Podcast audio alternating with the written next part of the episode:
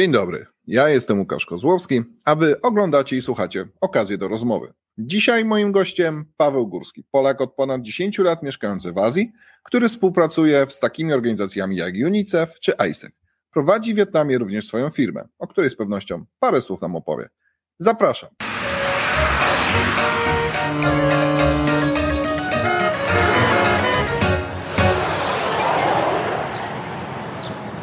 Dzień dobry, witam w kolejnym odcinku okazji do rozmowy. Dzisiaj moim gościem Paweł Górski. Cześć Paweł.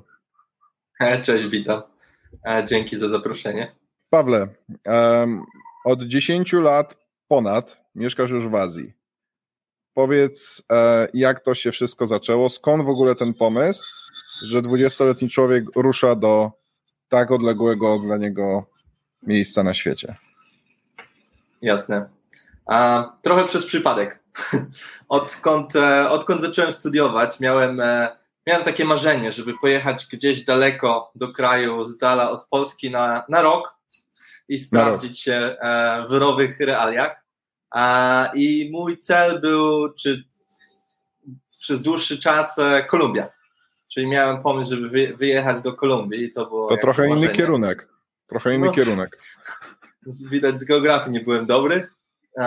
To się nie udało. Ale historia była taka, że jakby była, była okazja aplikować na pewną rolę w Kolumbii, ale trochę obleciał mnie strach, że jak tutaj zostawić, zostawić rodzinę, wyjechać daleko, nikogo tam nie znam, więc jakby mhm. okazja przypadła. Ale zbliżał się koniec mojego ostatniego roku na studiach i coraz bardziej nachodziły te myśli, że fajnie było jednak gdzieś pojechać i sprawdzić się z dala od domu, przeżyć przygodę. I jedna osoba, jedna znajoma napisała do mnie, że w Wietnamie szukają takiej osoby o podobnym profilu jak ja, więc mógłbym się sprawdzić. Podobnym Wie? profilu, czyli jakim? Jak ona jakim? to wtedy to... określała? Bo miałeś było... dwadzieścia lat, to to dosyć ciekawe, nie? No tak, jeszcze mój profil wtedy miał włosy, więc to miało więcej sensu. Um, ale generalnie chodziło o to, że byłem członkiem organizacji studenckiej AIESEC a, i w tej organizacji jakby miałem szansę podjąć rolę w innym kraju, żeby poprowadzić a, organizację w, w innym kraju. A, mhm. więc, więc chodziło o to, że jakby wykazałem się w Warszawie na, na studiach na Uniwersytecie Warszawskim, prowadząc AIESEC a, tam przy U W. A, mhm. I właśnie o to chodziło, że a, szukali kogoś, kto zarządzałby tą organizacją w Wietnamie. A co Więc studiowałeś? Wietnam, co studiowałem? E, ekonomię, zarządzanie. Okej, okay. No czyli można zarządzać. Standard dla studentów, którzy nie wiedzą, co, co chcą studiować. No i co? I pojawiła Więc, się opcja Wietnamu? No i Wietnam... To Wietnam, to tam jest komuna, tak? To, to nie, to, to, to tak się wydaje takie szare. szare pewnie, pewnie w ogóle nie jest ciekawie. On, on mówi, no, no weź zobacz, sprawdź. No to zapytałem mojego kumpla, mój kumpel się nazywa Google, no i Google wyświetlił na ekranie różne bardzo piękne zdjęcia, plaża, pełno zieleni, dżungle, góry, a super jedzenie. Mówię, e, Podobnie jak Kolumbia. To w sumie jest ciekawe. Tak, tu mi, tu mi to zaczęło pasować. Um, no więc zacząłem trochę głębiej wchodzić w temat i umówiłem się z, a, z paroma studentami z tej organizacji AIESEC w Wietnamie, żeby ich poznać a, i spodobało mi się bardzo to, że widziałem w nich dużo zapału, że a, mimo, że jakby opowiadali mi, że ciąży na nich presja z domu, że muszą mieć dobre stopnie na studiach, często muszą jeszcze mieć pracę, a, żeby coś tam mhm. dorobić na boku, żeby się utrzymać, a mimo to jeszcze dalej chcą e, brać udział w takich e, e, inicjatywach jako wolontariusze, żeby rozwijać się dalej i żeby przyczynić się do poprawy własnego kraju, czy, czy żeby pomóc e, w różnych kwestiach e, innym ludziom w Wietnamie. I to mi się podobało, to mnie przyciągnęło, bo stwierdziłem, że jeśli jadę daleko, to chcę pracować z ludźmi, którym też się chce. Mhm. I jakby to był taki główny um, bodziec, żeby podjąć tą decyzję. Okej, okay. Jak to wygląda? Jeżeli jesteś młodym studentem, czy zaraz po studiach i wyjeżdżasz na drugi koniec świata, jaki jest ten start? Bo okej, okay, jedziesz z AIESEC-iem, który wspierał cię z pewnością w tym wyjeździe, tak? I, i pozwolił wystartować. No ale jak, jak, wyglądał ten, jak wyglądał ten początek? Hmm. Duży, duży szok znaczy, kulturowy? A, tak. Znaczy, naj... cięższe chyba było to, żeby się zdecydować, żeby wyjechać, bo, a, mhm. bo, bo, bo jakby tam zawsze to jednak jest dość daleko. Moja, moja a, i trochę było żal zostawiać rodzinę, bo z jednej strony zmarła moja babcia, więc trochę mi było żal zostawiać mhm. mamy, dziadka, z którym byłem blisko. A mój najmłodszy brat dopiero kończył dwa latka, więc dużo było powodów, żeby nie jechać. I to był w sumie większy problem, ale moja mama pewnego razu powiedziała, że skup się na, na tym, co ty chcesz osiągnąć, na swoich marzeniach, a, a reszta jakoś ogarniemy. Więc mhm. to mi tak dodało otuchy i to w sumie był większy problem, a, bo lądując już w Wietnamie nie, nie było tak, że jakoś byłem przy, leciałem z otwartą głową, więc mhm. w sumie nic nie zaskoczyło mnie aż za bardzo, aczkolwiek były różne smaczki, czyli na przykład pierwszego na przykład? dnia przyjechałem do siebie, do, do tego domu, w którym miałem e, zamieszkać w Wietnamie. E, okazało się, że prysznic trzeba brać pięć razy dziennie przynajmniej, bo, bo jest e, upał niesamowity i jeszcze zupełnie nie byłem na to przygotowany, więc to jedna rzecz. A w jakim Druga rzecz, przyjechałeś? W czerwcu. A, okej, okay. Czyli nie, że z zimy do, do, od razu do, do gorącego. No właśnie, czyli powinno być łatwiej. Nie było. Um, zupełnie co innego teraz, ale, ale, ale na pierwsze wrażenie to, to zupełnie inaczej. Drugi mały szok tego samego dnia, a, że zabiłem w domu chyba z, z dziesięć karoluchów, które znałem głównie z historii mamy, których nie, nie poznałem w Polsce bezpośrednio, a, a w Wietnamie w związku z tym, że domy są z reguły bardzo otwarte, bo jest gorąco, mm-hmm. więc... A, Więc kto ma ochotę, ten mieszka razem z nami, więc z reguły karaluchy mają ochotę. Um, no i, I też może moi poprzednicy tam i gekony. Moi poprzednicy nie byli pasjonatami e, sprzątania, więc to też pewnie miało jakiś e, związek. I trzeci, trzeci smaczek tego pierwszego dnia, e, poszliśmy na kolację. I, i kolacja też hmm. była w restauracji, która była taka półotwarta, czyli jakby nie było drzwi, czyli też kto, kto ma ochotę, ten może e, wejść. I zaczęło strasznie lać, bo to też była pora deszczowa. A więc wtedy różne zwierzątka przy, przybiegają się schować. I tak a, biorąc pierwszą łyżkę mojej zupy pho, patrzę na ścianę, a tam e, przypomniał mi się kabaret e, Młodego Sztura, który mówił, że o, kurczak! Tylko, że kurczak to był e, szczur. który sobie wbiegał po, po ścianie do, pod sufit, żeby się schować przed deszczem. Mm-hmm. Okej, okay, czyli sanepid tu jeszcze nie był. Ale moi wietnamscy znajomi powiedzieli, że wszystko jest okej, okay, ty się nie, nie, nie stresuj. Więc, tak, że w zupie jest naprawdę tak kurczak. Minął dzień pierwszy. Czyli do tego zapytałem, czy ten kurczak w zupie to jest ten kurczak, czy to ten, ten inny, ten, ten, ten, którego my znamy. No ja mam wrażenie, że te pewne elementy, które ciebie zaskoczyły, to chyba się nadal nie zmieniają, nie? Każdy, kto tu przyjedzie po raz pierwszy, to, to z takimi rzeczami się spotyka, mimo tych wielu lat. Otwartych My już tego nie zauważamy chyba. Nie, chyba nie. Po I się tak często też już nie płacimy. Te kurczaki biegające po sufitach już tak, tak bardzo nie wpadają w oko. I więcej, i otworzyło się więcej lokali, które mają zamykane drzwi. Więc, więc to nie to samo, co było dziesięć lat temu.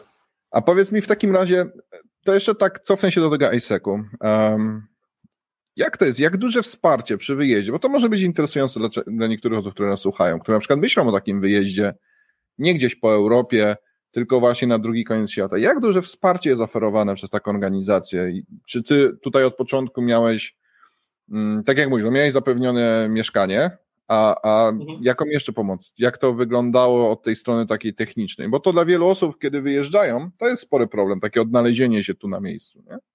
Mhm.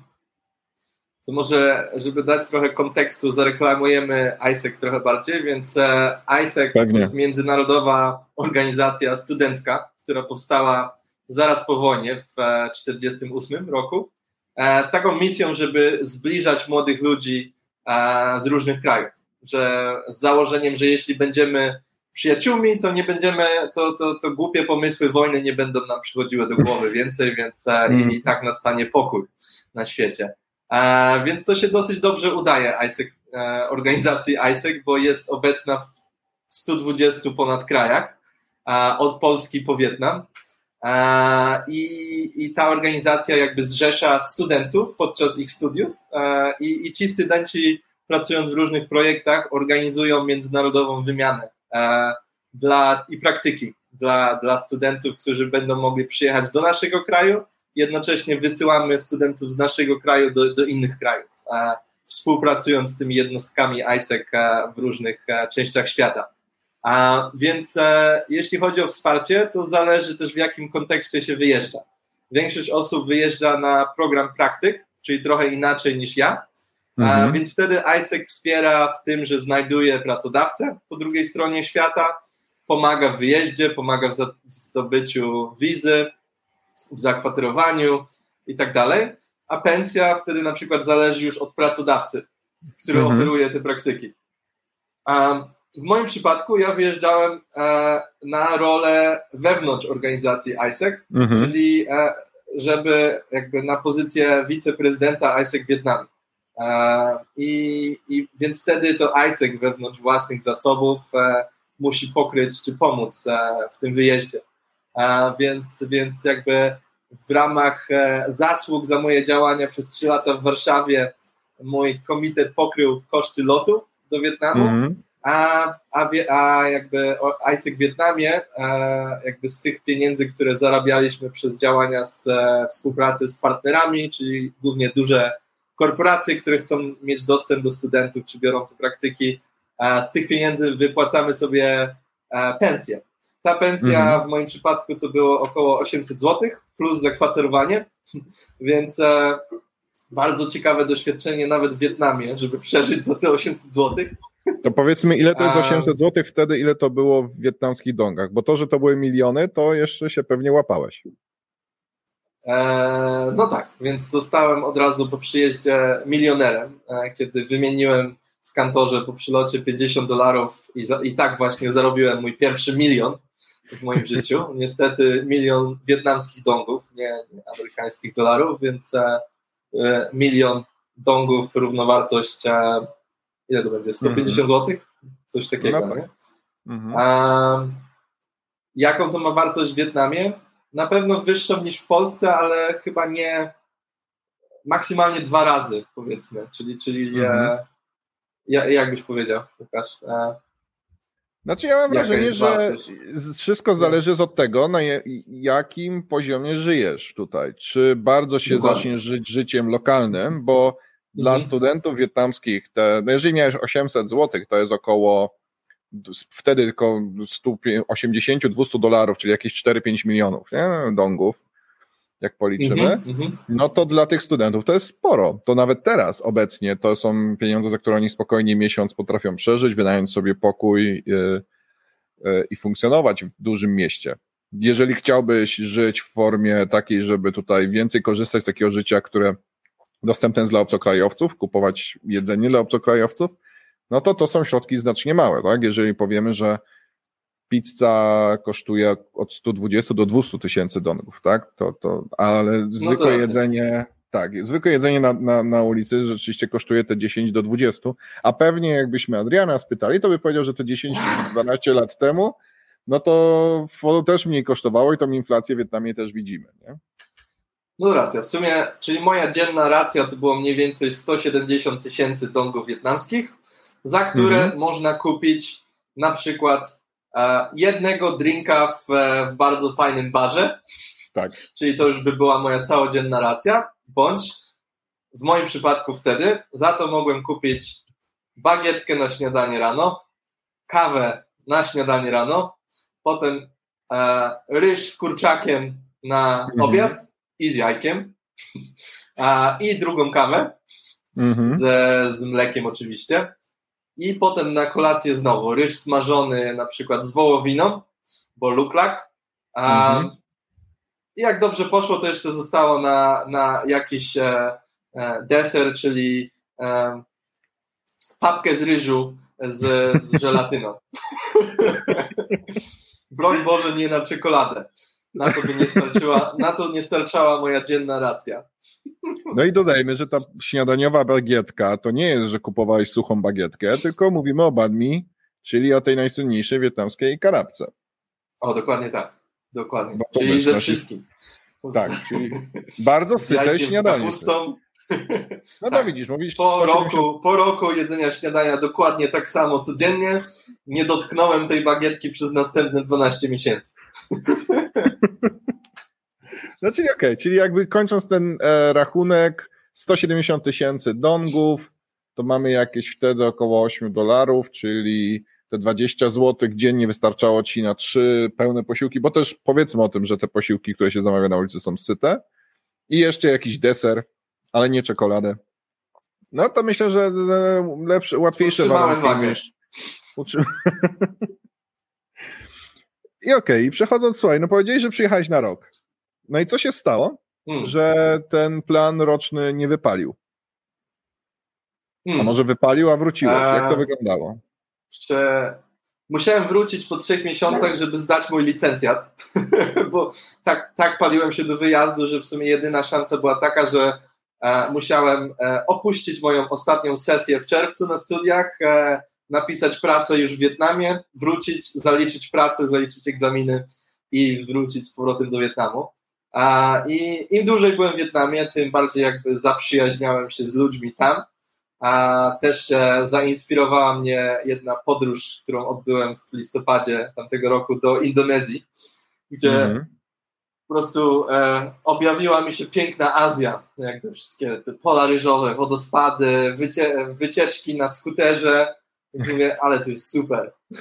Więc, e, a do tego e, co roku AIESEC w każdym kraju wybiera swojego e, prezydenta, który poprowadzi AIESEC w kolejnym roku.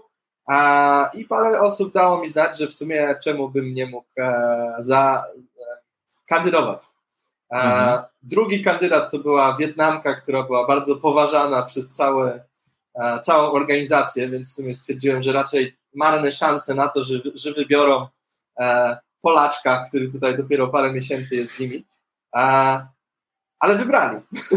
Wybrali mnie jako kolejnego prezydenta, więc... E, Więc stwierdziłem, no dobra, to zostanę jeszcze rok. Więc Polak rządził w Wietnamie. Tak już zostało. No i co? I, i kolejny rok i w tym czasie już była ta myśl, że zostaniesz, no można by powiedzieć na stałe, bo raczej chyba można tak to określić, że Wietnam już twoim domem się stał. Nie no, to cały czas było roczne przedłużenie. To moje roczne przedłużenia jeszcze trwały przez kolejne sześć lat. Może teraz już nie mówię, że zostaję tylko na rok, może jednak dłużej, ale, ale przez pierwsze pięć lat mówiłem, no dobra, to jeszcze jeden rok. Więc będąc prezydentem AIESEC w Wietnamie miałem szansę rozwijania bardzo ciekawych kontaktów i, i, i sporo uczyłem się, jeśli chodzi o takie umiejętności w biznesie, czy w kontaktach z partnerami, sprzedaży, marketingu mm-hmm. i tak dalej, więc stwierdziłem, że w sumie to poznałem sporo osób, więc może uda się e, zahaczyć pierwszą pracę e, w jakiejś firmie, że, że dalej będę mógł się rozwijać tutaj. Więc e, jak już tu jestem, to co mi szkodzi, zostanę jeszcze rok. Więc e, przez, przez, e, przez inną też działalność taką wolontariacką e, w, w UNICEF, czyli, czyli mhm. w e, agencji o en zet u, e, mhm. która wspiera dzieci. E, i, e, Tam zacząłem poznawać też sporo różnych osób i jedna z tych osób powiedziała, słuchaj Paweł, nasza firma zajmuje się organizacją zawodów sportowych i szkoleniem młodzieży, a ty grałeś w piłkę osiem lat, więc może zostaniesz trenerem. No właśnie o to chciałem cię zapytać. Właśnie zanim przejdziemy do rozmowy o twojej działalności w UNICEF czy z innymi organizacjami, bo przecież jeżeli możemy powiedzieć o takiej pracy społecznej czy dla ludzi, to jesteś bardzo aktywny. To warto poruszyć to, że grałeś w Polsce w piłkę i trenowałeś też tutaj młodych piłkarzy. Tak. Na, na nazwisko mam Górski i, i mówią w Polsce, że z tym nazwiskiem każdy może grać, więc, więc ja też grałem przez całą szkołę. Potem przestałem, żeby poświęcić się karierze w we wspomnianym AIESEC, ale w Wietnamie okazało się, że, że umiejętności się znowu przydały, bo, bo właśnie tak jak mówię, ciężko było znaleźć pierwszą pracę jako obcokrajowiec, który jeszcze nie ma doświadczenia w firmach, czyli nie może zostać mhm. kierownikiem, bo z reguły w Wietnamie przyjmują obcokrajowców na wyższe stanowiska menedżerskie, ale potrzebowali zagranicznego trenera dla, do szkółki piłkarskiej. Mhm. I, i powiedziałem, że fajnie, ale to jakoś tam nie pomaga mi w rozwoju w karierze, więc, więc szef tej firmy stwierdził, że w sumie to mogę im też pomóc w sprzedaży, czyli będę dzielił obowiązki, czyli rano sprzedaż, a, a po południu już treningi. Więc e, tak, tak upłynął kolejny, trzeci już rok w Wietnamie. I jak się trenowało? No bo po, wtedy po, w języku wietnamskim się jeszcze nie porozumiewałeś. Jak się trenowało wietnamskich młodych adeptów sportowych jako hmm. obcokrajowiec? Jakie to doświadczenie? Klienci tej szkółki e, to były e, dzieci e, obcokrajowców, również dzieci wietnamskie, więc, więc trochę miks, czyli ale generalnie wszyscy, wszyscy mówili po angielsku. Może wszyscy oprócz dzieci z Japonii. Miałem jedną grupę samych Japończyków, którzy mają mniejszy talent do języka angielskiego, więc tam trzeba było bardziej na migi. Więc nawet te dzieci wietnamskie, które uczęszczały na zajęcia do nas, e, mówiły bardzo w porządku e, po angielsku, więc mm-hmm. nie miałem takich stricte grup lokalnych, e, które, dzieci, które nie, ma, nie mają okazji uczyć się angielskiego, więc w sumie najwięcej zabawy, jeśli chodzi o komunikację, było z, e, z dziećmi z Japonii, e, mm-hmm. bo tam, tam było dużo bardziej na migi i, nas, i spontanicznie. I okej, okay. A po treningach rozumiem, yy, przez jaki okres trenowałeś? Ile łącznie czasu? Przez rok. Może dla tych, co nas słuchają, dodajmy, że Paweł e, popija kokosa, bo ci, co będą nas oglądać, to będą to widzieć, czyli młodego no tak, kokosa. Czajrowski czyli... ma jerbanatę, to my tu mamy kokosy. Dokładnie. Jeden z najlepszych, właściwie najlepszy. Jeżeli, jeżeli jest jeszcze zimny z lodówki, dokładnie, to, to dokładnie. W ogóle... I mimo teraz, że w lockdownie też udaje się zamówić. Ile taki kokos obecnie? Podaj cenę. trzy złote, dwa pięćdziesiąt może. I, ten, i to jest kokos, dodajmy, z wodą kokosową w środku, czyli bardzo zdrowy, bardzo dobrze nawadnia i, i gasi pragnienie. Tak. Słuchaj, to, co, to, co, to, co wam, drodzy słuchacze, Ania Lewandowska sprowadza za, za sto złotych za kartonik, to my tu mamy za trzy. Tak, dokładnie kiedyś widzieliśmy gdzieś jakieś takie porównanie. Słuchaj, ale okej, okay, ja na chwilę odskoczę od Saigonu, bo przecież w trakcie tego pobytu Lewandowskiego. Nie, Lewandowskiego zostawimy, wczoraj bramki nie strzelił, przerwał serię. Dzień, w którym to nagrywamy skończyły. Jest po meczu, tak, to, to teraz musi dostać kokosa. Słuchaj, przeskoczymy trochę, bo Saigon czy Ho Chi Minh City to nie jest jedyne miejsce, w którym mieszkałeś, jeżeli chodzi o Azję, prawda? No tak, to jest, e, to jest miejsce, które nazywam domem, bo tu spędziłem większość czasu. Tutaj przyleciałem na samym początku i spędziłem tu większość czasu, ale miałem też okazję mieszkać przez e, dwa trzy miesiące w Hanoi, w stolicy Wietnamu, a przez rok w Bangkoku, w Tajlandii. Mhm. No i jakbyś porównał te trzy miejsca do siebie? Dla kogoś, kto może słucha i myśli, ok, może gdzieś wyjadę. Bangkok, Saigon, a Hanoi. Jeśli chodzi o mieszkanie, to na pierwszym miejscu powiedziałbym, że jest Saigon, na drugim miejscu powiedziałbym, że Saigon i na trzecim też Saigon, a potem, a potem Bangkok i potem Hanoi. Czemu? Dlaczego? Um, jeśli chodzi o styl życia, to, e, jeśli chodzi o dostęp do, do wszelkiego rodzaju, jeśli chodzi o jedzenie, rozrywki, e, ale również e, jak przyjaźnie, przyjaźnie nastawieni są ludzie a, i jak, a, jaki mamy dostęp do, do możliwości, jeśli chodzi o, o, o, o karierę profesjonalną. Mm-hmm. Jakby te trzy rzeczy razem a, sprawiają, że właśnie naj, naj, naj, najkorzystniej to wypada dla Saigonu. Bo na przykład jeśli chodzi o Bangkok, to Bangkok jest a, bardziej rozwinięty niż, niż, niż a, jakiekolwiek miasto w Wietnamie, ale um, miałem bardzo silne wrażenie, że jednak Tajowie są mniej otwarci na, na obcokrajowców. Może już im się znudziliśmy, bo mają dłuższą historię mm-hmm. z nami. A więc ludzie są bardziej zamknięci w swoich grupkach i było mi dużo ciężej nawiązać bliższe kontakty, które sprawiają, że dużo ciekawiej i, i przyjemniej się żyje w danym, w danym mieście e, czy kraju.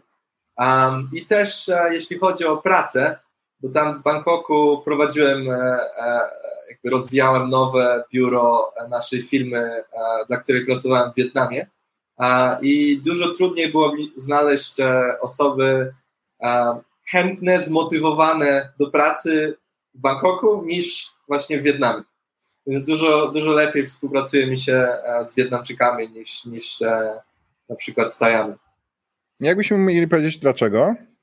Jak, jak, ja poniekąd znam na to odpowiedź, ale to jest dosyć ciekawe podejście. Czemu, czemu ten Bangkok czy ta Tajlandia jest tak daleko, skoro mówimy na ten kraj, kraj uśmiechu, tak?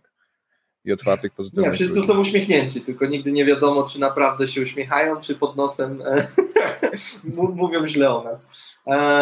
Ale, ale wolę skupić się na, na, na jakby, e, pozytywnych e, stronach mm-hmm. każdego kraju, więc, więc e, porównując w Wietnamie dużo, dużo łatwiej znaleźć osoby, tak jak mówię, które są zmotywowane. I dlaczego? Wydaje mi się, że po prostu w Wietnamie jeszcze tych możliwości generalnie jest mniej.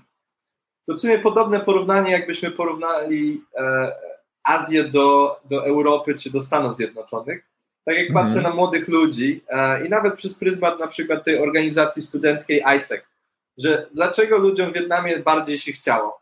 Bo większa część mojego zespołu w Wietnamie to były osoby, które są pierwszą generacją z rodziny, która dostała szansę wyjechania do dużego miasta, czyli mm-hmm. ich rodzina jest tam dalej w, powiedzmy na wiosce i ma dużo cięższe e, życie tam i to, co motywuje tą nową generację, to jest to, żeby faktycznie się wybić, żeby zacząć lepiej zarabiać, mieć lepszą karierę i wtedy wesprzeć swoją rodzinę, która dalej jest tam na wsi. I, mhm. i to jest jeden z takich dużych motywatorów i też to, że tych możliwości czy o, okazji, jeśli chodzi o, o, o, o życie profesjonalne, nie ma, o karierę, nie ma a, aż tak dużo jak w krajach bardziej rozwiniętych.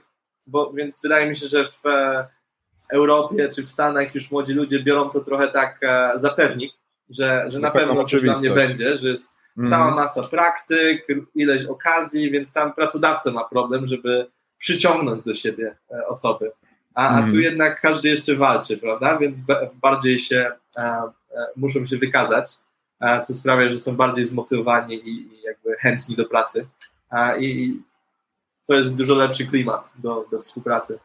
No, tu się, tu się w pełni zgodzę, bo, bo, bo tak samo w naszej działalności turystycznej widzimy, że znacznie łatwiej się a właśnie współpracuje na przykład z Wietnamczykami mhm. niż, niż na przykład właśnie ze wspomnianymi przez Ciebie Tajami, ponieważ na przykład Tajowie mamy wrażenie, że są zmęczeni turystyką, to już, znaczy zmęczeni, no zarabiają na tym, ale wiedzą, że ci turyści i tak czy tak przyjadą, tak, bo Tajlandia się wypromowała, a Wietnam o to wszystko walczył i, i cały czas się rozwijał i musi się czymś wyróżnić.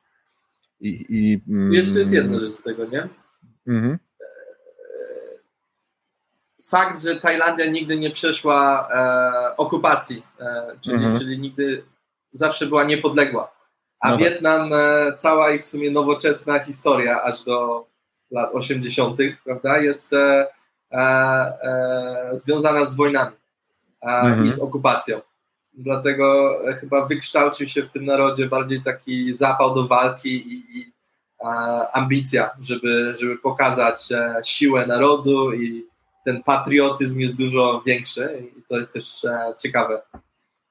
I też chyba to, co ja często obserwuję, że sami Wietnamczycy cieszą się, kiedy spotykają na swojej drodze obcokrajowców. Tak jak mówiłeś, obcokrajowcy są tutaj często potrzebni do takich ról do zarządzania, do, do wsparcia ich, ale właśnie widzą ich, którzy prób, tych mm. obcokrajowców, którzy starają się im poświęcić czas, bo doceniają właśnie tą, tą, tą, tą, tą ich determinację, żeby coś zdobywać, tak? Czyli dla nich ci obcokrajowcy, którzy tu przyjeżdżają, są takim światem zewnętrznym, który wchodzi do Wietnamu. Tego Wietnamu, który takie swoje granice otworzył tak naprawdę do dwadzieścia pięć lat temu, nie? To, a ten taka mm-hmm. mocna ekspansja obcokrajowców jest tutaj przez jakieś dziesięć piętnaście lat. No ty sam współpracujesz z kilkoma organizacjami, tak? Jedna z tych organizacji to jest WEDO, czyli Organizacja Wspierająca Kobiety w Wietnamie, tak? Dobrze mówię?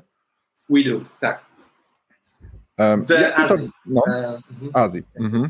We, we do zajmuje się wspieraniem młodych kobiet, które są często pierwszym, pierwszą generacją w rodzinie, która dostanie szansę pójścia na studia, czyli ta mm-hmm. organizacja We Do też e, pozyskuje środki, żeby zapewnić e, um, stypendia dla, dla tych e, młodych kobiet i jednocześnie e, wspiera je, przypisując im e, mentorów albo, albo takich, takich starszego brata jak ja, czy starszą siostrę.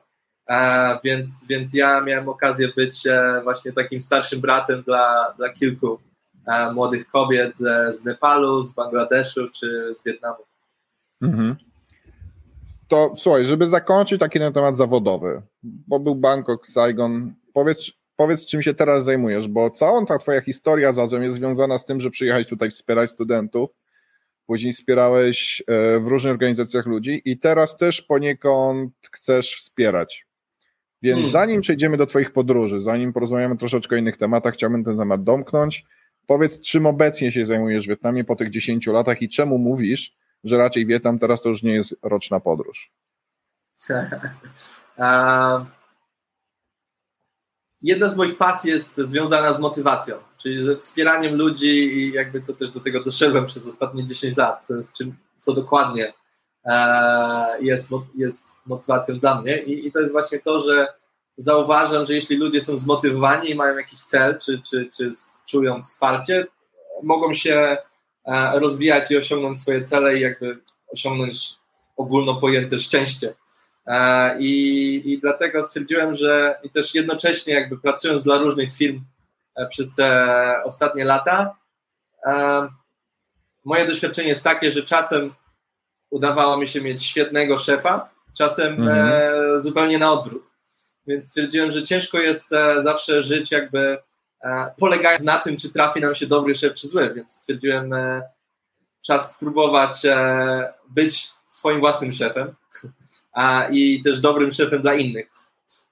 E, więc e, zacząłem szukać okazji, żeby założyć swoją własną firmę e, i to w końcu jakby inspiracja nadeszła i też e, poznałem e, partnera, z którym e, mojego znajomego Anglika, który też przyjechał do, do Wietnamu parę lat temu i z którym razem z, z, e, zdecydowaliśmy zacząć e, naszą własną firmę dokładnie rok temu, w sierpniu. Mm-hmm. A, I zaczęliśmy ją właśnie z taką misją, że będziemy też e, wspomagać pracowników e, i motywować pracowników. Na początku pomysł był taki, że zrobimy to poprzez programy benefitów, e, doceniania pracowników, bo jakby z e, parę takich e, Um, organizacji czy firm e, widzieliśmy w Europie, jedna z nich e, dokładnie w Polsce, e, skąd też pochodzi e, jeden z naszych inwestorów obecnie. Mm. Um, więc zajmowaliśmy się problemem zatrzymywania pracowników w firmie, e, mm. ale okazało się po wielu e, próbach e, pozyskania klientów, że to jeszcze nie jest ten czas w Wietnamie, kiedy właściciele dużych firm czy, ma, czy małych firm inwestują w zatrzymywanie pracowników. Um, czyli zatrzymywanie, tego, czyli jakby... mówimy o tym, że często zmieniają się na pozycjach, tak? Że ten, ta zmiana tych pracowników, tak. szczególnie w fabrykach, jest dosyć spora, ta rotacja. Rotacja pracowników, dokładnie. Czyli jakby ten, ten problem rotacji pracowników jest, ale nie jest na tyle e, bolesny dla firm, żeby jakby szefowie firm zdecydowali się wydać pieniądze, żeby e, kupić rozwiązanie, które pomoże w, ty, w tym. A zdaliśmy sobie sprawę, że dalej numer jeden, cel numer jeden dla, dla, dla wszystkich właścicieli firm w Wietnamie to jak e, e, podwyższać e, w, e, przychody, czyli jak, mhm. jak e, podwyższać sprzedaż. Więc stwierdziliśmy, że w dalszym ciągu możemy robić to, co nas pasjonuje, czyli stwarzać rozwią- rozwiązania motywacyjne, ale skupiając się na problemie, jak zmotywować sprzedawców, żeby sprzedawali więcej. Czyli, i to jest mm-hmm. właśnie e, jakby cel, czy, czy e, to, co robi moja firma teraz, czyli tworzymy aplikację e, na telefony e, komórkowe, która e, pomaga firmom motywować pracowników do tego, żeby e, coraz, coraz bardziej się rozwijali i osiągali coraz lepsze wyniki sprzedażowe. Okej, okay, to tak w kilku słowach o tym, e, co robisz, Słuchaj, zostawiamy temat pracy, a pograjmy troszeczkę o podróżach, bo jesteśmy na kanale podróżniczym, a też ja wiem, że sporo Azji, tak jak powiedziałeś, zachwyciłeś się Indonezją, zaraz zapytam Cię, gdzie w tej Indonezji byłeś na pierwszy start, ale powiedz mi, co udało Ci się jeszcze tutaj w regionie odwiedzić, albo o co masz w najbliższym planie? Mhm. Uh, odwiedzić udało się prawie wszystkie kraje naokoło, przez ten czas. Gratulacje. Ale co, um, co jest chyba najbardziej warte e, opowiedzenia czy podkreślenia, to różne zakątki Wietnamu. Szczególnie zainspirował okay. nas e, globalny e, lockdown spowodowany pandemią teraz, e, kiedy od dwóch lat w sumie nie możemy wyjechać z Wietnamu i tak. jednocześnie w, w grupie paru znajomych, e, włączając to Łukasza także, e, zaczęliśmy biegać i zaczęliśmy e, biegać jako, jako coś e, dla zdrowia, ale też zaczęliśmy brać udział w zawodach, czyli w maratonach. E, I te maratony w Wietnamie są dosyć e, popularnym, e, popularnym sportem, czy, czy formą mm-hmm. e, wydarzeń kulturalnych też e, i są organizowane w przeróżnych częściach e, kraju. E, I to, to ja stało tylko... się... tak. Mm-hmm. To ja tylko dodam, że chodzi o to, że obecnie nie możemy wyjechać od dwóch lat, Azja jest zamknięta, granice wszystkich krajów są zamknięte i nawet, bo ludzie w Europie obecnie mogą podróżować między krajami, natomiast my nie jesteśmy nawet w stanie przyjechać do sąsiednich krajów od marca zeszłego roku. I wróćmy do tej turystyki biegowej, bo to jest całkiem fajne, ciekawe zagadnienie, które się mocno rozwija na świecie, no i też w Wietnamie. I dla, dla tych z Państwa, którzy słuchają i którzy myślą o podróżach i lubią uprawiać sport, to może być właśnie ciekawy ciekawy sposób zwiedzania, co właśnie jest moją nową pasją ostatnie dwa lata, więc tak jak mówię, tych zawodów organizowanych jest sporo, co miesiąc mm. przynajmniej jedne albo, albo w dwóch różnych miejscach są, są organizowane maratony i, i najfajniejsze właśnie są te wydarzenia, które są tak zwane maratony trailowe, czyli w lasach czy w górach i w ten sposób udało nam się odwiedzić masę różnych miejsc w Wietnamie, które, które nie są e, dużymi miastami, gdzie można łatwo polecieć, ale i, i jakby ciężko może o powód, żeby się tam wybrać, ale właśnie maraton jest super powodem i też super formą zwiedzania, bo taki pełny maraton czterdzieści dwa kilometry w górach to znaczy dziesięć godzin do dwunastu nawet godzin czasem e, biegu albo marszobiegu, więc e, można sporo krajobrazów w ten sposób e, można się nacieszyć tymi krajobrazami do bólu.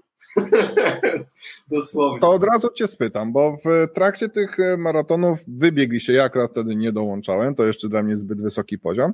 Jechaliście do Mok Ciał na maraton, który jak dojechaliście, to, się, to został odwołany, bo to też się zdarza e, sytuacji covidowej. Natomiast mam wrażenie, że tam ta trasa była dosyć ciekawa, prawda? Gdybyś mógł o niej parę słów powiedzieć i o tym całym wyjeździe. Hmm. Więc e, miasteczko Mok Ciał jest e, na południe od Hanoi, czyli, czyli to jest e, północny Wietnam. E, to jest około trzech godzin jazdy autobusem na południe z Hanoi, e, czyli dalej dalej krajobraz e, górski, e, mm. gdzie najlepiej się czuję z uwagi na, na ród. E, ten bieg był naprawdę ciekawy. W sumie pierwszy, gdzie dosłownie co godzinę, tak jak wspomniałem, cały bieg z, jakby zabrał nam około dziesięć godzin. Dosłownie co godzinę zmieniał się krajobraz. Czyli zaczęliśmy w dolinie kwitnących e, drzew, e, e, więc, więc te białe kwiaty drzew e, w całej dolinie, więc to było niesamowite. Potem pola ryżowe, potem wysokie góry i chaszcze, dżungle, znowu pola ryżowe, sady. A, więc to było niesamowite i zabierające dech w piersiach, e, żeby, żeby w jednym, na jednym obszarze, czyli mówimy o, o czterdziestu mm-hmm. kilometrach, które pokonaliśmy, e, aż tak zmieniał się ten krajobraz i też pogoda, bo zaczęło się, to było e, w styczniu, czyli, czyli to jest e, e, to nie no jest lato, to jest zima, to jest zima w sumie. Nie taka zima jak w Polsce, gdzie jest minus dwadzieścia, ale piętnaście stopni to jest zima. Tam. I odczuwalne jest wilgotna. To bardzo chłodno, tak, bo jest duża wilgoć, więc to jest bardzo zimne, odczuwalne nawet tak wewnątrz w kościach. Dokładnie. Więc zaczęło się pięknie słoneczko, potem zaczęło troszkę padać, potem znowu słoneczko, potem wbiegliśmy na e, e, plantację herbaty i tam zaszła taka mgła, że nie widzieliśmy na więcej niż pięć metrów, więc ledwo e, biegliśmy w trójkę.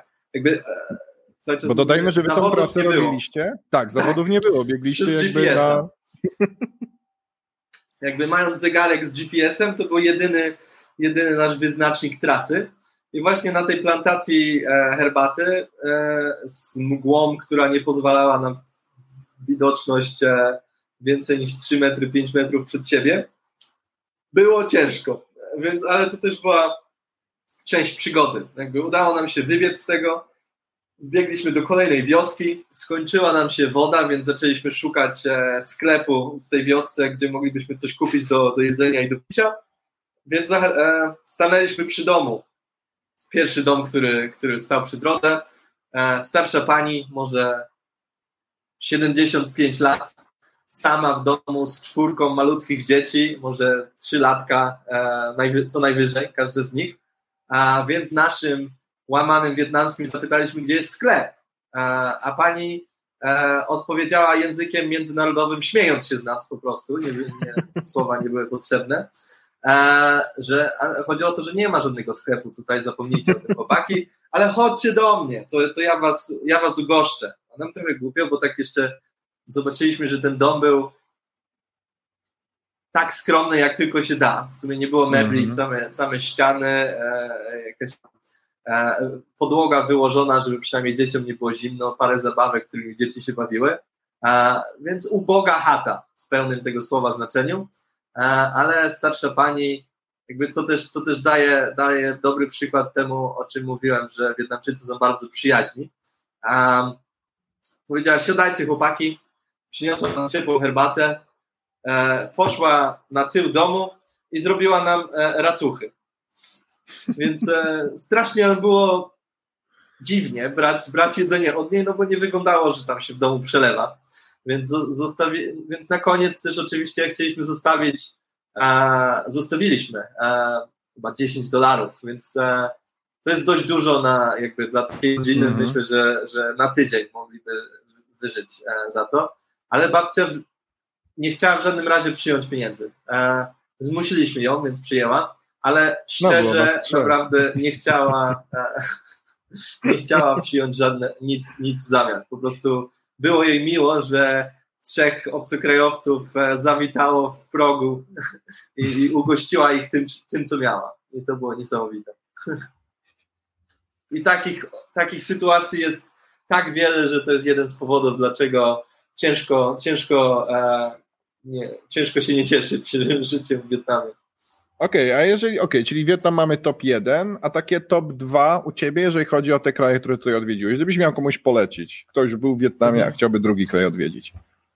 Myślę, że Indonezja, bo jest tak ogromna i też jest taka różnorodność krajobrazów, kultur, e, miejsc, które można zobaczyć, e, e, Od, od, od świątyń, e, które są chronione przez UNESCO, e, po Bali, e, czyli mhm. jedną z najbardziej rozpoznawanych i e, wysp, o których wszyscy marzą.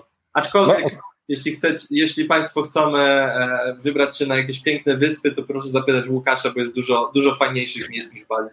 Widzisz, ostatnio rozmawiając z Piotrkiem Śmieszkiem, on stwierdził, że Bali oszukuje, jeżeli chodzi o wizerunek Indonezji. I, i Bali to Bali, a jak ktoś chce zobaczyć Indonezję, no tak. to wszędzie, tylko nie na Bali właśnie. Nie? No to racja, to racja. Jakby chodziło mi tylko o to, że jest taka, taka różnorodność, prawda, że Bali jest tak bardzo mhm. różne, jest ogromny, no największy kraj w Azji Południowo-Wschodniej, prawda? Zgadza się. Więc, więc jest e, też niesamowity kraj i też właśnie ludzie są bardzo przyjaźni. I, um, I to, i może ostatni punkt jest taki, że Indonezja to też Azja, ale zupełnie inna Azja niż Wietnam, bo Wietnam mhm. ma dużo bardziej wpływy z Chin, czyli z północy, gdzie Indonezja to dużo bardziej wpływy, jak już powiedział Łukasz, Indie, Tajlandia, Okej, okay, generalnie tej części Azji tutaj. Mu, mu, muzułmańskie kraje, czy mm. do tego jest, prawda? To, to jeszcze tak, co innego. Większy miszmasz. Główna religia to, to właśnie, no właśnie. Większy miszmasz. Więc to jest też ciekawe. I to jest, to jest też właśnie ten miszmasz religijny, kulturowy, geograficznie.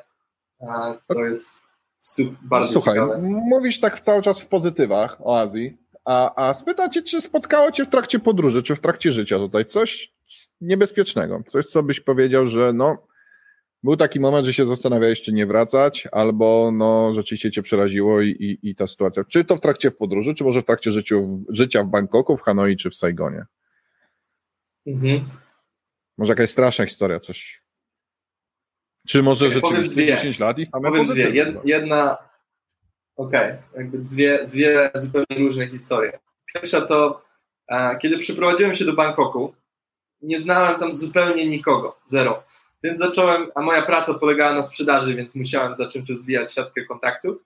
A, więc mhm. poszedłem na spotkania, tak zwane spotkania networkingowe, gdzie, gdzie poznaje się innych ludzi i to były spotkania dla obcokrajowców. To był mój pierwszy albo drugi weekend w, w Bangkoku i, i zrobił na mnie fatalne wrażenie, bo, bo jakby ta grupka o. obcokrajowców nie robiła nic innego, tylko narzekała na Tajów. I okay. strasznie... Każdy naród ma swoje słabości. Eee, dobrze o tym wiemy. jako Polacy wiemy o tym, podróżując do innych krajów, ale nie, pod, nie zgadzam się z takim e, podejściem, żeby narzekać i, i jakby wywyższać się jako rasa panów w Azji. Strasznie alergicznie na to reaguję, dlatego też nie lubię mhm. jakby wyciągać e, problemów i, i, i też potem e, jakby poznając e, obcokrajowców, nawet, nawet Polaków żyjących tam, część z nich zrobiła na mnie złe wrażenie. Jakby stwierdziłem, że e, nie jestem bardzo zainteresowany e, przebywaniem z, Wiem, z, z częścią, częścią z nich.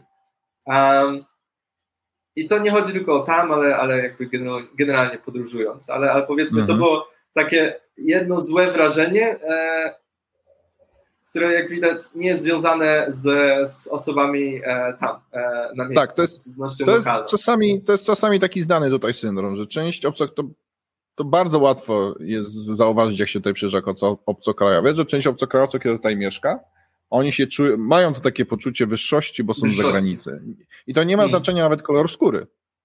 Mm-hmm, e, mm-hmm. Oczywiście, no, oczywiście, że białym osobom jest to gdzieś tam bardziej, ale, ale mm-hmm. często właśnie to, że są za granicy, że mówią po angielsku, że zarabiają więcej i często jeszcze mieszkają w takich częściach, które są bardzo pro pod, pod zagranicznych mieszkańców, to idzie, idzie spotkać takie osoby, które rzeczywiście narzekają. I to w każdym kraju mam wrażenie, że coś takiego jest.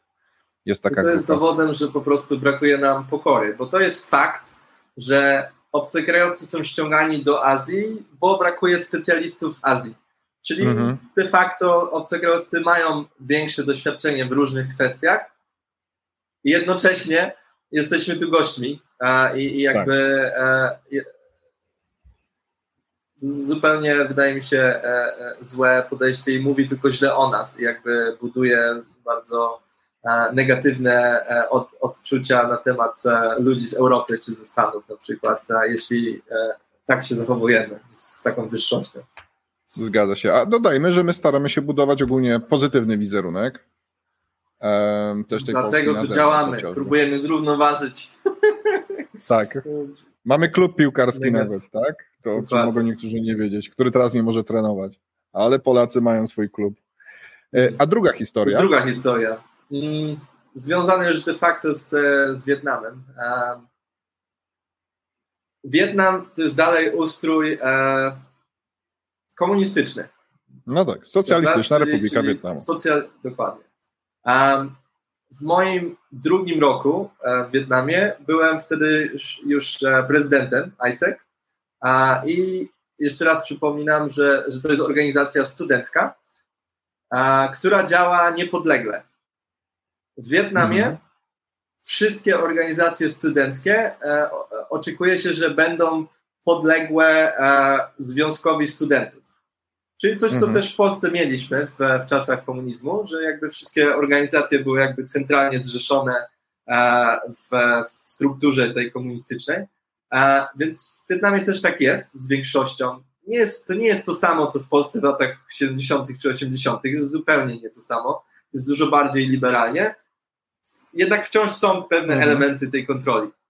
I AIESEC nie był częścią tej struktury, dlatego zawsze miał um, dlatego zawsze miał um, był trochę pod, pod lupą władz, aparatu państwowego.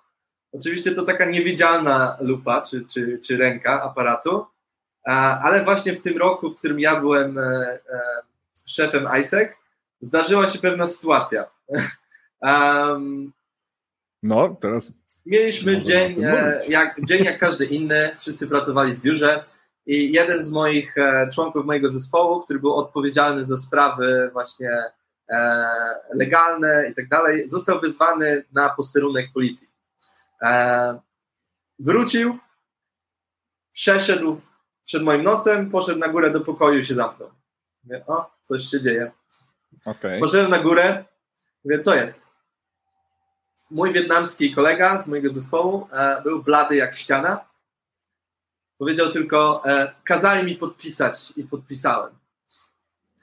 Trochę jak z filmu Jamesa Bonda przynajmniej, albo, albo, albo coś podobnego. Mówię, ale co? Co, co ci podpisali? Że zawieszamy działalność, aż nam pozwolą znowu działać. E, zawieszenie działalności organizacji AIESEC w Wietnamie nie jest, to nie jest taki pikuś, bo e, zrzeszaliśmy w tamtym momencie tysiąc studentów, którzy pracowali mm. jako wolontariusze i pro, przeprowadzaliśmy około tysiąca międzynarodowych praktyk w ciągu roku. Czyli w, ta, w danym momencie, jakby jak ta sytuacja się działa, było przynajmniej sto osób, które właśnie leciały do Wietnamu na praktyki i też przynajmniej sto osób, które wylatywały na praktyki. No więc ciężko im powiedzieć, że słuchajcie, E, musimy zawiesić działalność, więc, więc odwołajcie swoje bilety, my wam pieniędzy nie zwrócimy, no bo nie mamy. Ciężka rzecz do zrobienia. Um, więc, więc to była dosyć taka nietypowa sytuacja i też dosyć ciężka do, do, do się kolokwia, kolokwialnie wyrażę, do ogarnięcia dla, dla e, dwudziestolatków, którzy za, zarządzali tą organizacją. No ale stwierdziłem, że trzeba wziąć to na chłodną głowę i mówię, dobra, słuchaj, to co, co dokładnie? Okazało się, że po prostu um, już, już trochę później, e, że e, brakowało, e, brakowało e, informacji na temat, czy, czy nasza działalność nie była wystarczająco przejrzysta, więc ktoś tam na górze zgłosił wątpliwość, e, okay. więc, więc e, wtedy e, e, rząd reaguje dosyć e, e, bezpośrednio, czyli, czyli mhm. konkretnie, dokładnie. Więc oczywiście sytuację w ciągu, nie tak szybko, bo to zajęło około dwóch miesięcy, ale udało się zażegnać bez żadnych mhm. niebezpiecz, niebezpieczeństw, że tak powiem. Musieliśmy faktycznie wyciszyć całą działalność, jakby przestać robić cokolwiek publicznie, czy promować. Oczywiście ci mhm. ludzie, którzy przyjeżdżali, jakby e, oni przyjeżdżali do firm, nie do AIESEC, więc jakby AIESEC okay, nie, ma nie, nie, nie, nie ma tam zagrożenia żadnego, Myślę, ale, ale nie mogliśmy jakby dalej promować praktyk, czy organizować jakichś wydarzeń i tak dalej. No ale po dwóch miesiącach po prostu jakby ze wsparciem naszych doradców, jakby zawsze mamy radę doradców, którzy są osobami bardzo doświadczonymi, szefami banków czy dużych korporacji, więc pomogli nam sytuację przeanalizować i, i zrobić to, co trzeba, żeby dostarczyć potrzebne informacje i zażegnać jakby tę nietypową sytuację. Ale dla dwudziestolatków było to tam dość ciekawe stresujące w tamtym momencie. I, ale też takie budujące zespół, bo jakby wtedy wszyscy byli w biegu, żeby osiągnąć dobre rezultaty, żeby jak najwięcej tych ludzi naściągać, to nagle musieliśmy mhm. zupełnie przerwać, więc, więc ludzi, zespół był w szoku. Ale wszystko skończyło się dobrze i, i jakby jeszcze jak potem już mogliśmy zacząć od nowa, to, to wszyscy zaczęli jeszcze, jeszcze większą energią i, i koniec końców AIESEC w Wietnamie później dostał nagrodę na, na arenie międzynarodowej AIESEC za najszybciej rozwijającą się jednostkę w tej, w tej strukturze międzynarodowej. Właśnie przez to, no że proszę. Wietnamczycy mają zapał i jakby udało się ich zmotywować, czy nas zmotywować od nowa i jakby przycisnąć po małej przerwie. kontuzji. Widzisz, ale to, co mówisz, to jest ciekawe, ponieważ ja mam wrażenie, że to nie tylko Wietnamu dotyczy, ale generalnie w Azji, jeżeli jesteś obcokrajowcem, czy prowadzisz tutaj firmę, wciągasz kapitał zagraniczny, czy jesteś organizacją studencką, niezależnie od jakiego kraju, trzeba się dostosowywać do tych wewnętrznych regulacji, które są często nawet bardziej skomplikowane niż do tego, do czego jesteśmy przyzwyczajeni w Europie. I czy to jest duży biznes, czy to jest organizacja studencka, i czy to są Filipiny, czy to jest Wietnam, czy to jest Tajlandia, a Tajlandia jeszcze jest bardzo rygorystyczna w tych tematach, to jest wiele sytuacji, w których można wejść w konflikt, czy w jakiś problem z jakimiś organizacjami rządowymi i często one mają rację i tam nie ma dużego pola do dyskusji. To jest takie przestrzegające dla wielu osób, które tutaj wchodzi, że warto bardzo dokładnie sprawdzić wszelkie regulacje tego, jak działać w regionie. Powiedziałbym, że może nie wejść w konflikt, ale mocno się zamotać. I to, to no, mamy, nie, nie mówię o konflikcie takim bezpośrednim, ale właśnie jakiś tam problem prawny, który się może pojawić, tak? Czy, czy... I co może po prostu się ciągnąć i ciągnąć, jakby wydajemy pieniądze na prawników czy biurokrację, tak? Jeśli się dobrze nie zrozumie, co trzeba dostarczyć komu i w jaki sposób. Bo to jest też taki element, że wie, właściwie powiedziałbym, że chyba wszystkie państwa Azji Południowo-Wschodniej bardziej dbają o swojego obywatela niż o kogoś, kto tutaj przyjeżdża. I to często właśnie w prawie jest widzialne. Na przykład w Tajlandii no, wiele, wiele zawodów jest zakazanych dla obcokrajowców, żeby mogli je e, pełnić. Mm-hmm. Tak? Są tylko przeznaczone dla Tajów. Okej, okay, odskakujemy od tej sytuacji. Słuchaj, muszę cię zapytać o kulinarię. I muszę cię najpierw zapytać o nasze sztandarowe pytanie, czy jesteś team durian, czy jesteś team antydurian? Jak to z tobą jest? Jestem team durian, proste. Eee, trzeba, trzeba tłumaczyć, co niestety to jest durian, eee, zanim, zanim będę kontynuował? Nie, myślę, że tłumaczyć nie trzeba. Niestety wszyscy powinni, pewnie wiedzą, ci co nas słuchają. Ja zrobiłem pierogi z durianem w swojej karierze tutaj, więc to myślę, że wy, wyjaśnia. Ja się dziwię, że tobie obywatelstwa, chociaż może po tej rozmowie, jak to udowodniłeś, to ci zostanie zabrano obywatelstwo. Pierogi z durianem, jak to smakowało? A ja Dobrze. pamiętam, ja na szczęście ich nie próbowałem, ale pamiętam to, to z twoją dziewczyną, która jest Wietnamką, żeście szykowali. Dokładnie, dokładnie. Um, nie, i narze, narzekałeś, więc nie dostałeś do spróbowania. Mieszałeś duriana z czymś jeszcze? Może jakaś kiełbasa z durianem? Albo... nie miałem okazji jeszcze, nie. Okej, okay, a jeżeli ogólnie o kuchni, um, są jakieś potrawy, których, okej, okay, skoro duriana jesz, ale są jakieś potrawy, których nie dałeś rady albo nie podszedłeś, odmówiłeś? Coś, co kiedyś cię zaskoczyło? Czy, czy w Wietnamie? Czy dałem, dałem radę na wszystko jakby spróbować, ale na przykład e, są rzeczy, których się boimy, jak na przykład mięso z psa, które e, jest... Mhm. Smaczne, jeśli ktoś dobrze to zrobi. Trzeba, trzeba potrafić je przygotować, ale są takie rzeczy no, jak... Teraz kontrowersyjnie. No, zobaczymy, ile, ilu użytkowników stracisz po, po tej rozmowie. Nie ja, to ty. Um, ja ich nie mam. Ja mówiłem o psie. Ja próbowałem, a czy mi nie smakowało, ale ty mówisz, że smaczne, okej. Okay. Zależy, jak ktoś zrobi. A próbowałem w różnych... wariacjach, na przykład w zupie kokosowej, czy z grilla e, i tak. E, szczególnie na północy. Chłopaki zawsze mhm. po graniu w piłkę jest piw, piwko i ps, mięso z psa. Tak jak pracowałem tam w, w Hanoi, to mój zespół mówi, chodź, idziemy na piłkę. Nie, no, idziemy na piłkę. A po piłce mięso z psa i piwko. E, na południu tego nie robią, jakby nigdy się nie spotkałem z tym, ale... Nie, na południu jest na bardzo rzadko normalne. Do dostania w ogóle mięso, już takie nie...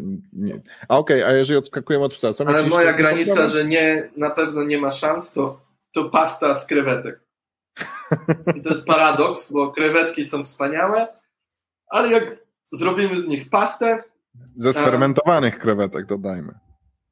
No tak, e, która nabiera kolor, jest wtedy fioletowy i zapach jest taki jak, e, jak, w, e, jak, jak w pociągu e, na korytarzu obok tego pomieszczenia, które wydaje e, złe, e, nie, nieładne zapachy.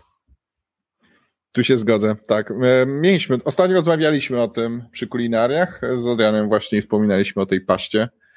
Tak, to o jest pociągu, coś. Czy o... Nie, nie, no, o, o w tym momencie o paście, o pociągu nie. Chociaż pociągiem jechaliśmy relacji tutaj wietnamskich i to bardzo przyjemnie, trzeba przyznać. E, przyjemna podróż. Mieliśmy okazję wspólnie jechać a, przez pół Wietnamu sypialnym pociągiem. E, a z innych krajów? Byłeś kiedyś na coś dziwnego zaproszony i czego nie przyjadłeś? Albo coś, co ci mega zasmakowało w innych krajach poza Wietnamem? Mhm. W Kambodży tarantule na przykład, to było ciekawe, bo to, to trzeba było się mocno przezwyciężyć, żeby, żeby wziąć gryza. Nie, to było, ale to było takie bez smaku, więc to raczej chodziło mhm. o to, żeby pokonać strach, arachnofobię. Nie strach, ale takie dziwne coś, tak. W Wietnamie jeszcze szczurki, to też ciekawe, prawda? Ale które bardzo są bardzo polecam. Dobre, ale te polne. Od razu to musimy dokładnie, uściślać, wiesz? Dokładnie. Bo wiesz, tak, jak się w Polsce tak. Każesz. Te z piwnicy nie, te z piwnicy nie. nie. Te polne, te polne. Um, te, które biegały tam w restauracji po ścianie, też nie. To nie. To, to tylko te polne. Um, co jeszcze dziwnego? A, no tak, na, na Filipinach e, jajeczko z kurczaczkiem niewyklutym, niedorozwiniętym. To też z kaczuszką. Dość... Z kaczuszką. kaczuszką. Tak. Z kaczuszką, która szła na drzeczkę, ale nie doszła. E... E... No i w, w Tajlandii i w, czy w Malezji, ale też w Indonezji szczególnie, mocno przeginają z, z ostrym jedzeniem. Więc e... no to tak. trzeba, trzeba uważnie do tego podchodzić i, i próbować, ale potem można mieć ciężki poranek następnego dnia. E... Ale jednak najbardziej też tak. staramy się zostać przy naszej kuchni, prawda? Próbujemy. No pierogi z durianem trzeba będzie ci wybaczyć, aż gdzieś, aż gdzieś to pewnie zostanie zapisane. Słuchaj, powiedz na sam koniec tej fajnej godzinnej rozmowy, gdyby ktoś chciał uzyskać ciebie wsparcie albo pomoc, przyjeździe do Azji, jakiś student szukał kontaktu. Jest to możliwe, żeby do ciebie dotrzeć? Możliwe. Wpadajcie. Piszcie. Eee... W jaki mamy, sposób? Jak cię mogą znaleźć? Mamy grupę Polaków w Saigonie na Facebooku. Jest chyba dalej jeszcze strona, gdzie jest, gdzie jest kontakt mailowy, LinkedInowy, Facebookowy, więc jest dużo możliwości wpisania, więc myślę, że jak się wpisze Paweł Wietnam albo Paweł e, Tryby, nazwa mojej firmy, to, to wyskoczy bardzo łatwo. O, tego nie wspomnieliśmy, tak, Paweł Tryby, to nazwa tej firmy. Dziękuję ci bardzo, Paweł, za tą e, ciekawą opowieść przez dziesięć, ponad dziesięć już lat w, w Azji. E, prawie, w dziesięć będzie w czerwcu. W czerwcu dwa tysiące dwudziestego drugiego. Następnego roku. Tak, A, okay. czyli już, już prawie, to, prawie. To ja się pomyliłem w liczeniu. To przez te lockdowny, to, to przez te lockdowny. Na sam koniec powiedz, top, top jeden miejsc w Wietnamie, jeżeli chodzi, gdybyś komuś miał powiedzieć, co musi zobaczyć. Jedno miejsce. Hmm. Tylko jedno. Tylko jedno. A, to myślę, że ja jestem fanem delty Mekongu, więc e, postawię na Oprost. deltę Mekongu, czyli spływ, spływ rzeką, e, e, łódeczką e, przez, przez malutkie rzeki e, delty. E, Potrawy w delcie Mekongu, właśnie wspomniany, wspomniany szczurek jest opcjonalny, ale jest możliwy, ale jest też dużo rzeczy, które ryby, ryby, kurczak, kurczak, nie, nie kurczak, um, prawdziwy kurczak um, i, i po prostu piękne krajobrazy, spokój, cisza, um, niesamowite, um, więc polecam. W takim razie zapraszamy do Wietnamu, zapraszamy do delty Mekongu. Dziękuję ci jeszcze raz za rozmowę. Pozdrawiam. Do... Dziękuję za okazję do rozmowy. Do zobaczenia w Azji.